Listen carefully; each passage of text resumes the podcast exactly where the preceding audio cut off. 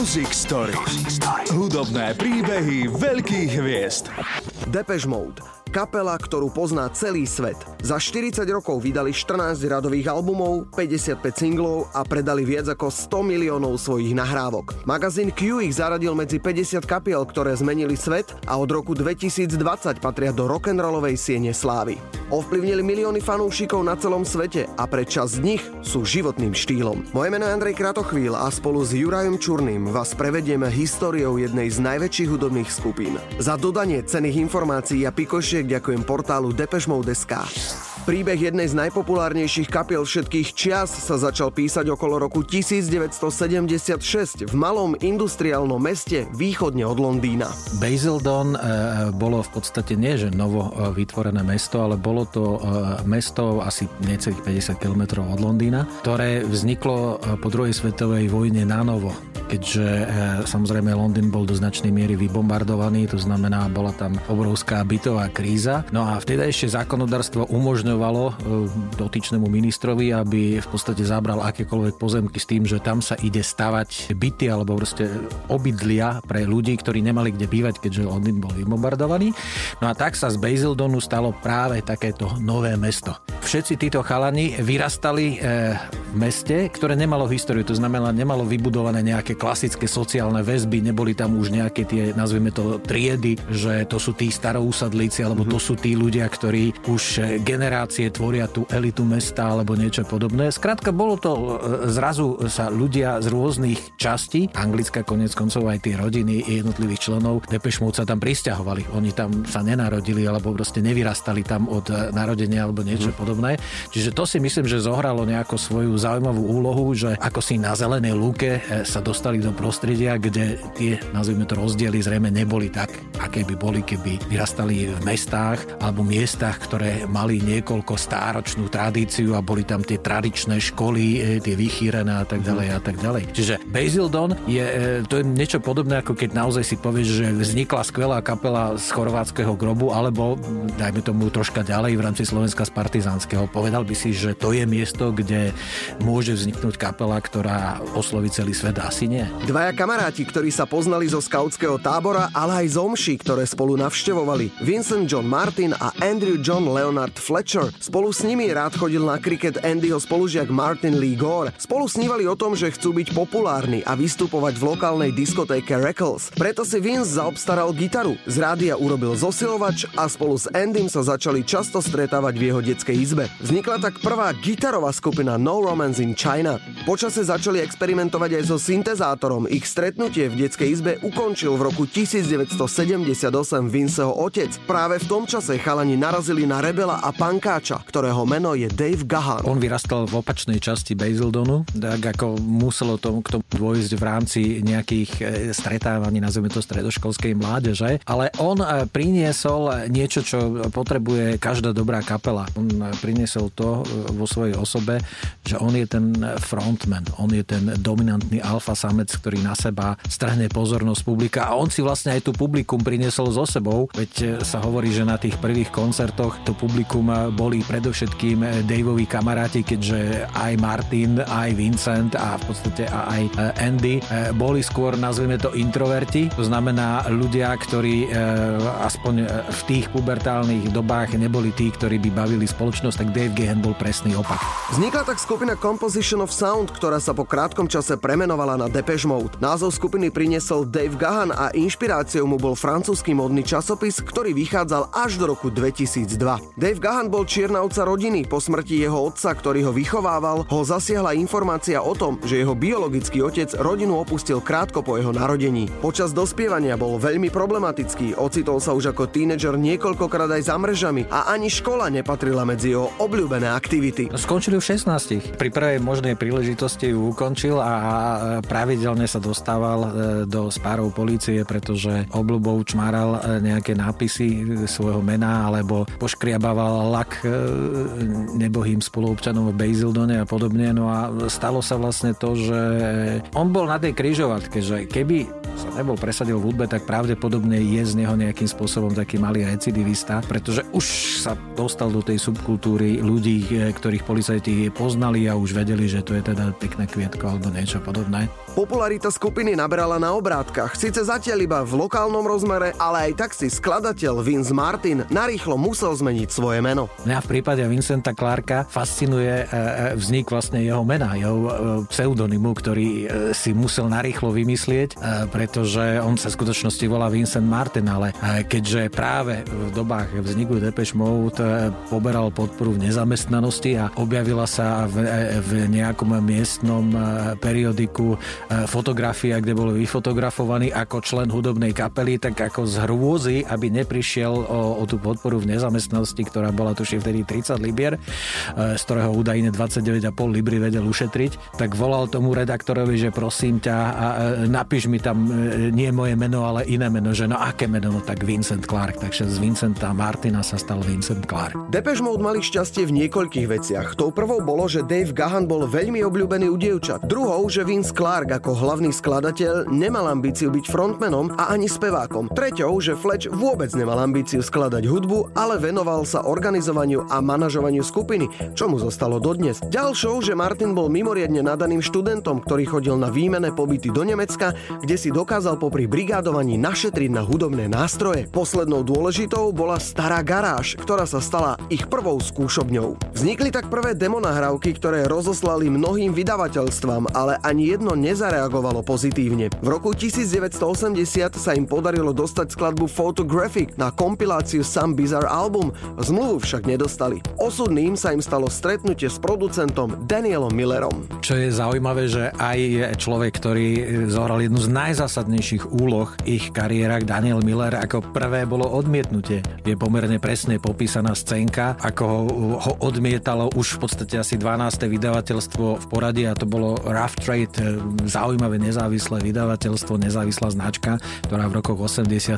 priniesla veľmi veľa zaujímavej hudby. No a človek z Rough Trade, ktorý mal vtedy obchod aj s gramofonovými platňami, povedal, že toto nie je pre nás, ale skús to tu u toho chlapíka, ktorý práve zakladá svoju novú firmu Mute Records Daniel Miller, no a ten z fleku im rovno povedal, že ho to nezaujíma a že to ha. nechce. Vlastne prvé stretnutie Daniela Millera s kapelou e, bolo vyslovene, že to tzv. to okamžité odmietnutie. No ale bolo to spôsobené aj tým, že Daniel Miller vtedy riešil nejaké problémy s obalmi, tuším na Feta Gadgeta alebo niečo hmm. podobné, že naozaj nemal náladu počúvať nejakých mladých 19-ročných. On to napísal uhrovitých, čudne vyzerajúcich, vychrtlých mladíkov s ich nejakou uh, hudbou. Ale e, pomerne rýchlo došlo k ďalšiemu stretnutiu, no a mhm. tam muselo dojsť k nejakému, ja som poviem, e, mimo zmyslovému spojeniu s, tomu, s tým Danielom Millerom, pretože Daniel Miller na rozdiel od množstva iných ľudí im nikdy nič nesľuboval. A možno, že práve tá prirodzenosť e, a aj tá, nazveme to úprimnosť, ktorá vyplývala z toho prvého odmietnutia v situácii, ktorá pre neho nebola komfortná,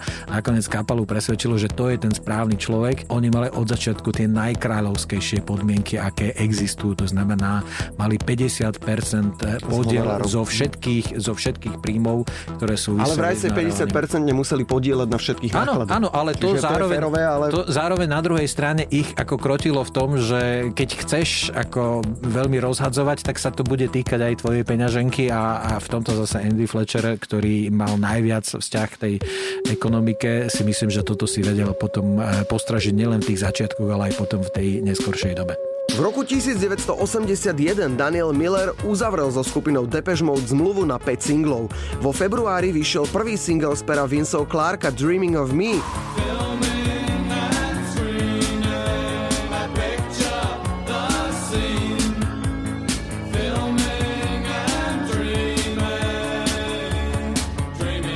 Skladba sa dostala do britskej hitparády. Sice nie veľmi vysoko, ale aj to skupinu povzbudilo a už v júni vydali piese New Life, ktorá skončila tesne za prvou desiatkou.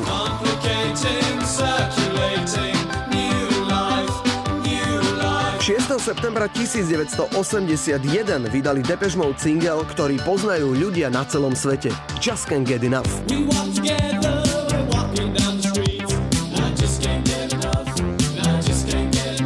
Mesiac neskôr sa na trh dostáva debutový album Speak and Spell, pomenovaný podľa série hračiek na overenie znalosti detského jazyka.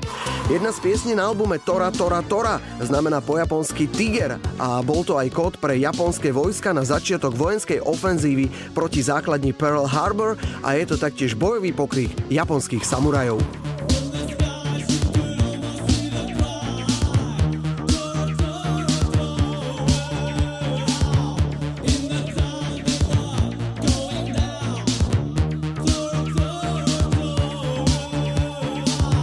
Čase vydania Speak and Spell bola časť členov skupiny stále zamestnaná. Martin Lee Gore pracoval ako bankový úradník a Andy Fletcher ako poisťovací agent.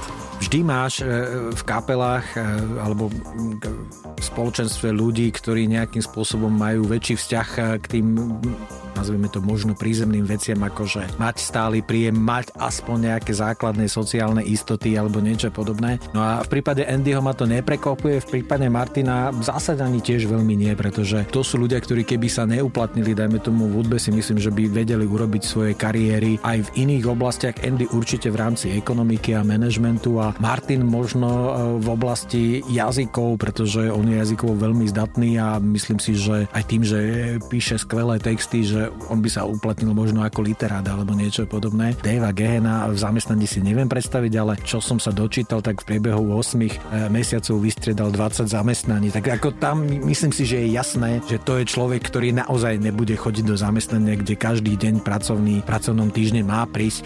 To je jedno, že či na 6, na 8 alebo na 9 do práce. Vôbec prísť do práce. Ale to si u Davea Gehena neviem predstaviť. Rok 1981 však nepriniesol iba milé prekvapenia v podobe prvých prvých úspechov. Prekvapivým rozhodnutím bolo, že hlavný skladateľ Depeche Mode Vince Clark sa rozhodol skupinu opustiť, nakoľko chcel byť iba štúdiový hudobník, nemal ambíciu koncertovať a nevedel sa vyrovnať ani so životom hviezdy a kolotočom showbiznisu. Skupine ponúkol pri odchode pieseň Only You, ktorú však Depeche Mode odmietli. O rok neskôr sa z nej v podaní skupiny Jezu stal megahit.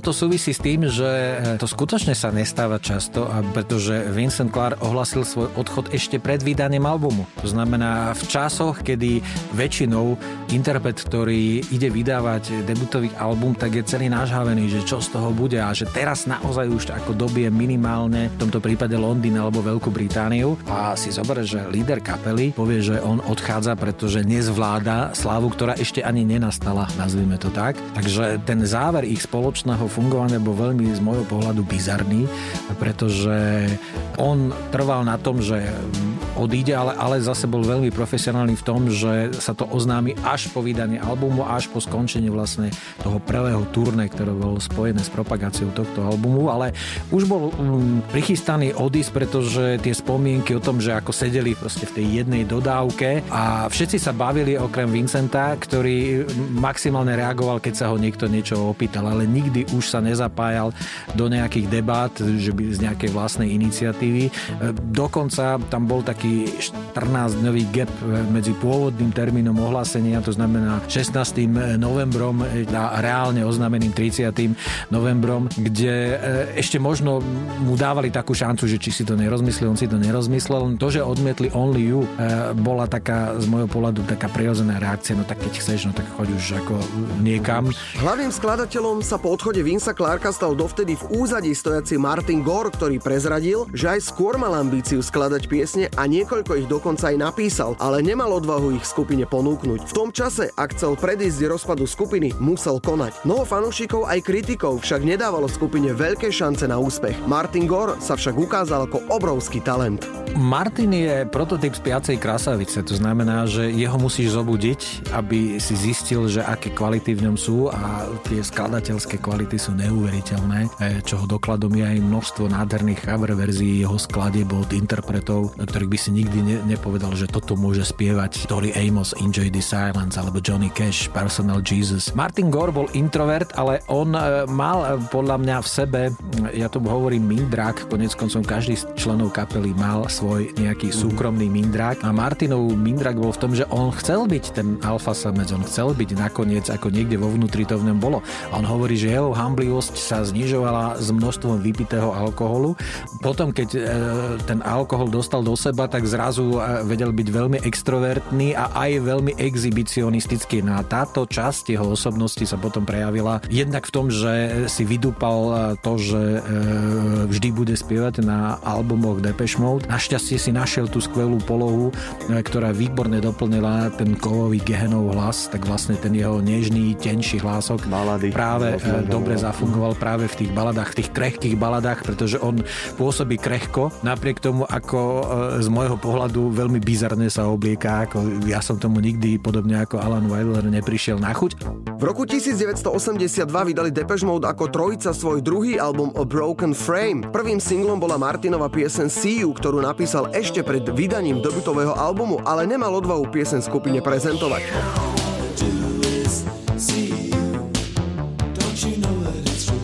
Na albume sa objavujú texty týkajúce sa ekologických problémov, znečisťovania životného prostredia, neúprimnosť vzťahov a osamelosti uprostred konzumnej spoločnosti. časopise Melody Maker vyšiel inzerát, že známa kapela hľadá hráča na klávesové nástroje do 21 rokov. Na inzerát odpovedal štúdiový klávesák z Londýna, ktorý však mal už 24 a tak o svojom veku musel klamať. Volá sa Alan Charles Wilder. Pôvodne ho kapela chcela najať iba na Broken Frame Tour. Napokon ich o svojich kvalitách presvedčil skončil? No, podľa mňa Ellen Wilder si chcel niečo vyskúšať, nazvime to v tej, e, možno, ako to povedať, vytparadovej produkcii, keďže všetky jeho predašlé nejaké hudobné pokusy sa ani zďaleka nepribližovali niečomu, čo už Depeche Mode v roku 81 dokázali. E, takže on so svojím klasickým hudobným vzdelaním bol šokovaný e, tým, že bol zvyknutý, že mal veľa syntezátorov okolo seba a zrazu prišiel na ten konkurs a mal hrať spolu s Andy Fletcherom a s Martinom Gorom, ktorí mali tie najmenšie klávesy, aké existujú. Pre mňa je zaujímavé ten proces toho príjmania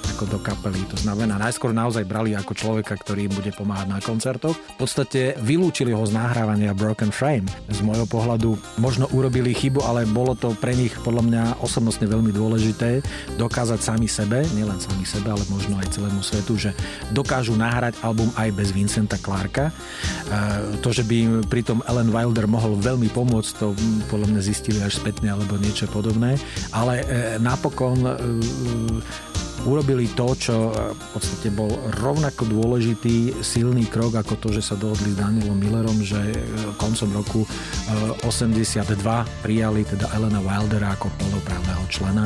To pre Depeche Mode malo, by som povedal, kruciálny význam, pretože už keď si zoberieš zvuk Construction Time Again, tak to zrazu ťa prefacka, pretože to prichádza ako keby z iného sveta. Prvou skladbou, na ktorej Alan Wilder pracoval, bol mimo albumový single Get the Balance Right, ktorom vôbec ako prvom boli použité sample. Z albumu A Broken Frame boli vydané single See You, Meaning of Love a Leaving Silence. V blízkom rebríčku sa album dostal najvyššie na pozíciu číslo 8. 22. augusta 1983 vydali Depeche Mode svoj tretí album Construction Time Again, na ktorom je už aj Alan Wilder riadnym členom skupiny. Predzvesťou albumu bol dodnes medzi fanúšikmi jeden z najobľúbenejších singlov Everything Counts, ktorý je o mamonárstve a lakomstve. Martin Gore poukazuje na to, akú úlohu vo svete zohrávajú peniaze.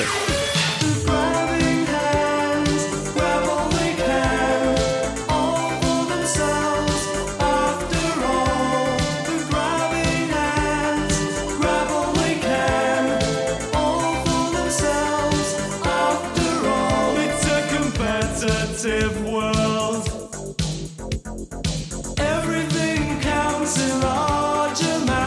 Na albume Construction Time Again je citeľný prínos Alana Wildera, a to v nových hudobných postupoch, ale aj pri tvrdenej temnejšej hudbe. Za svoju prácu si vyslúžil dokonca prezývku Mr. Emulator. Na album prispel aj dvoma skladbami ako autor Two Minutes Warning a The Landscape is Changing. Z albumu bola ako single vybraná už iba jedna pieseň Loving Itself, ktorej sa po dlhom čase nepodarilo dostať do top 20. There was a time when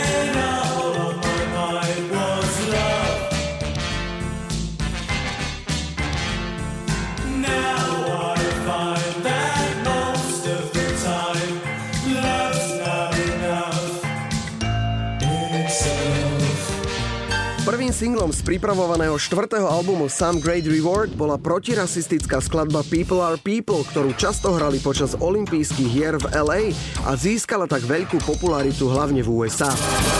August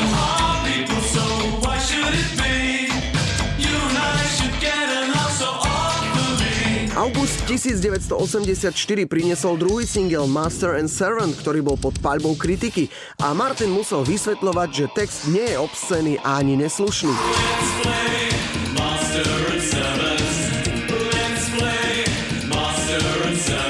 Hrozilo, že sa skupina dostane na blacklist BBC za to, že ich tvorba je skazená. Taký osud postihol napríklad aj Frankie Goes to Hollywood za single Relax. Relax. Septembri 1984 napokon vychádza v poradí štvrtý album Depeche Mode Some Great Reward. Na albume sú Martinové texty plné náboženského fanatizmu či poukazovanie na poškodzovanie rasových menšín. Posledným singlom bol dvojačkový single Blasphemous Rumors a Somebody. V Blasphemous Rumors Martin rozpráva príbeh mladej dievčiny, ktorá sa môže priznať Ježišovi skôr, ako je smrteľne zrazená pri havárii auta. Piesen si vyslúžila veľkú vlnu kritiky a pobúrenia. I don't be blasphemous rumors, but I think that God's got a sixth sense.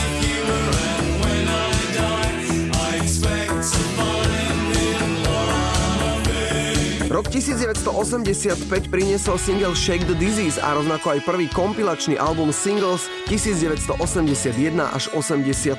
V Británii boli Depeche Mode stále zaškatulkovaní ako plitka chlapčenská skupina. Nemôžeme tvrdiť, že boli úplne nedocenení, ale s kritikou na nich sa nikdy nešetrilo. Čím to bolo, že vo východnej Európe sa im darilo o mnoho viac ako doma? V Británii to má podľa mňa aj taký vyslovený ako z, z nášho pohľadu možno smiešný dôvod. Predsa len e, sú to okrem teda Alena Wildera chlapci z Basildonu.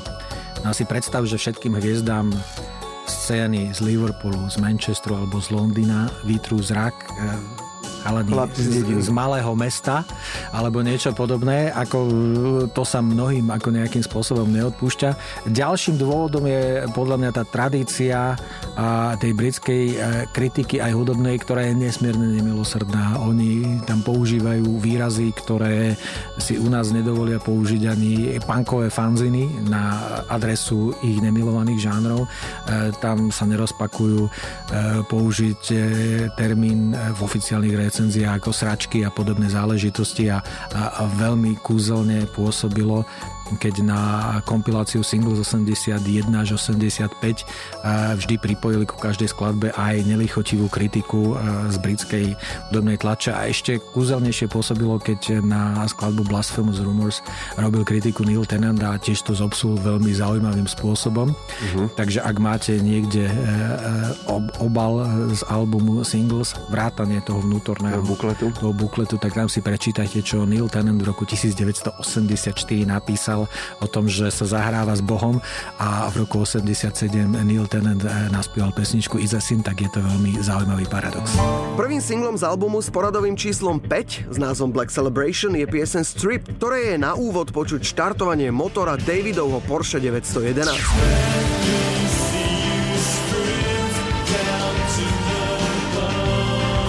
Album Black Celebration je považovaný za jeden z najdôležitejších albumov z éry 80 rokov, ktorý ovplyvnil veľké množstvo iných umelcov. Americký časopis Spin ho zaradil na 15. miesto najlepších albumov všetkých čias. Z albumu boli vydané aj single Question of Love.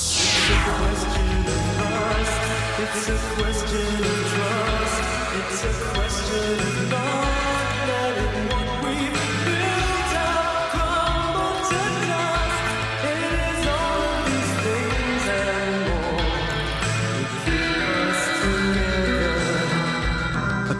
Time a iba v USA aj single, ktorý na pôvodnom albume vydanom v Európe ani nebol, But Not Tonight.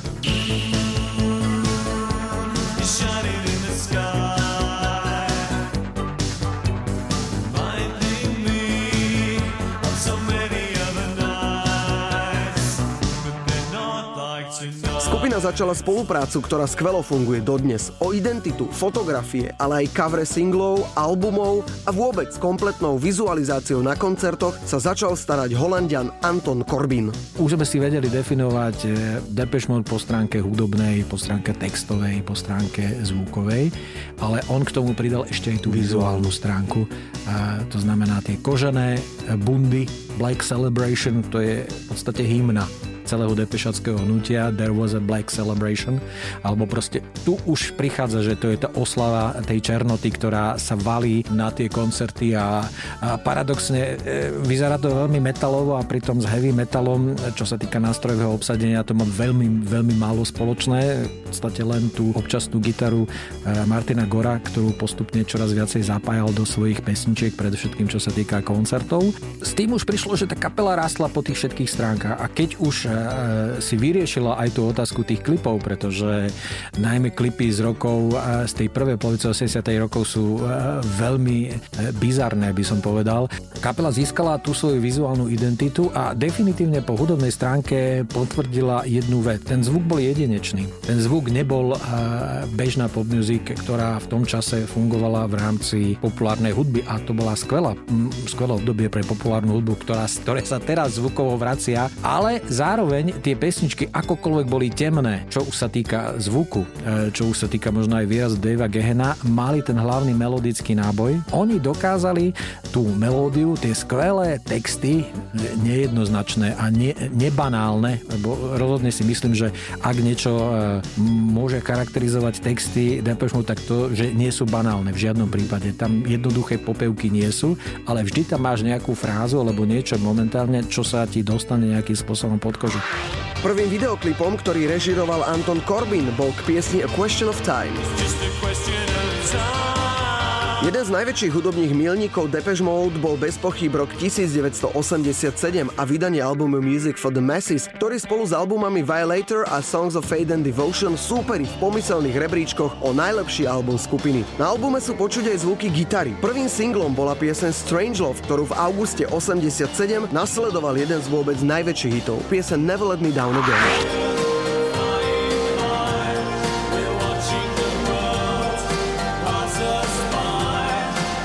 Inak to malé auto vo videoklipe je BMW Isetta.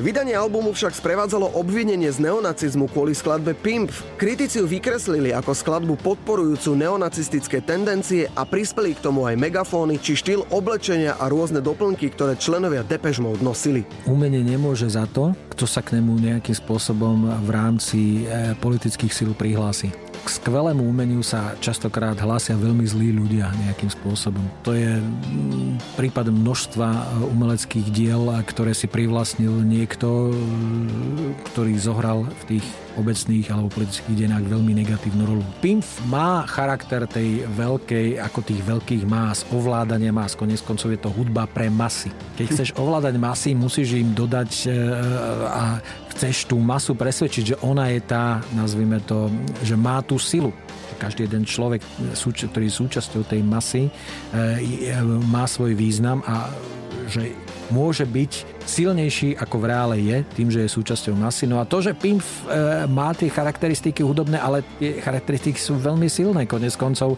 rok pred Music for the Masses vydali Leibachal s albumom Opus Dei, kde do podoby totalitaristického paraden maršu prerobili e, Life is Life, čo je klasická letná hitovka a tu vidíš, že akým rôznym spôsobom môžeš interpretovať v podstate neškodnú letnú hitovku, kde si ako spievaš ten e, hlavný single Life is Life a urobíš si z neho niečo, čo má charakter akože z, z nepokojivosti alebo aj desivosti. A myslím si, že to, že urobili takú silnú instrumentálku, e, ja im to mám len a len za dobre, pretože opäť sa posunuli niekam ďalej.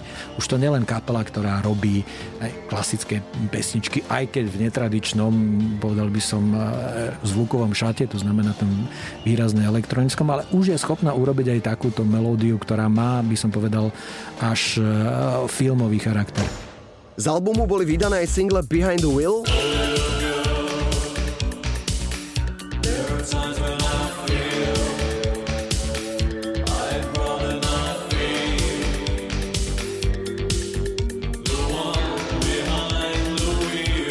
a Little 15.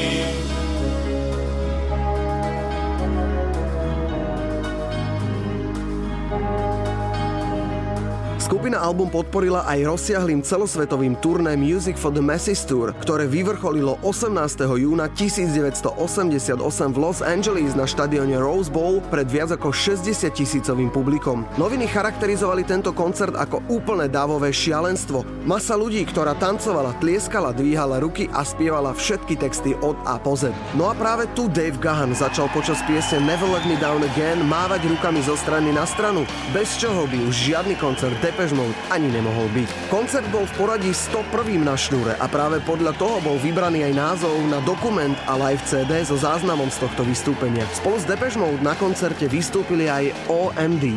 Čo je pozoruhodné, Andy McCluskey to spomína, že to sú tie paradoxy.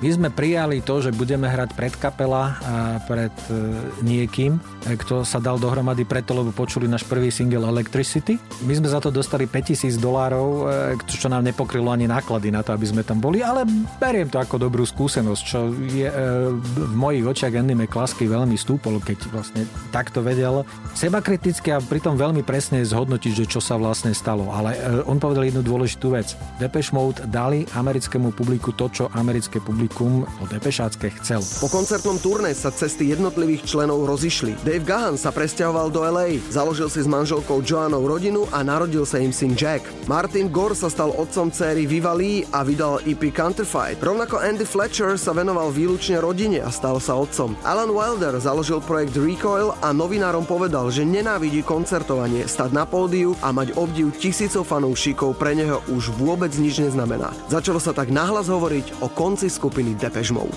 Music Story. Hudobné príbehy veľkých hviezd.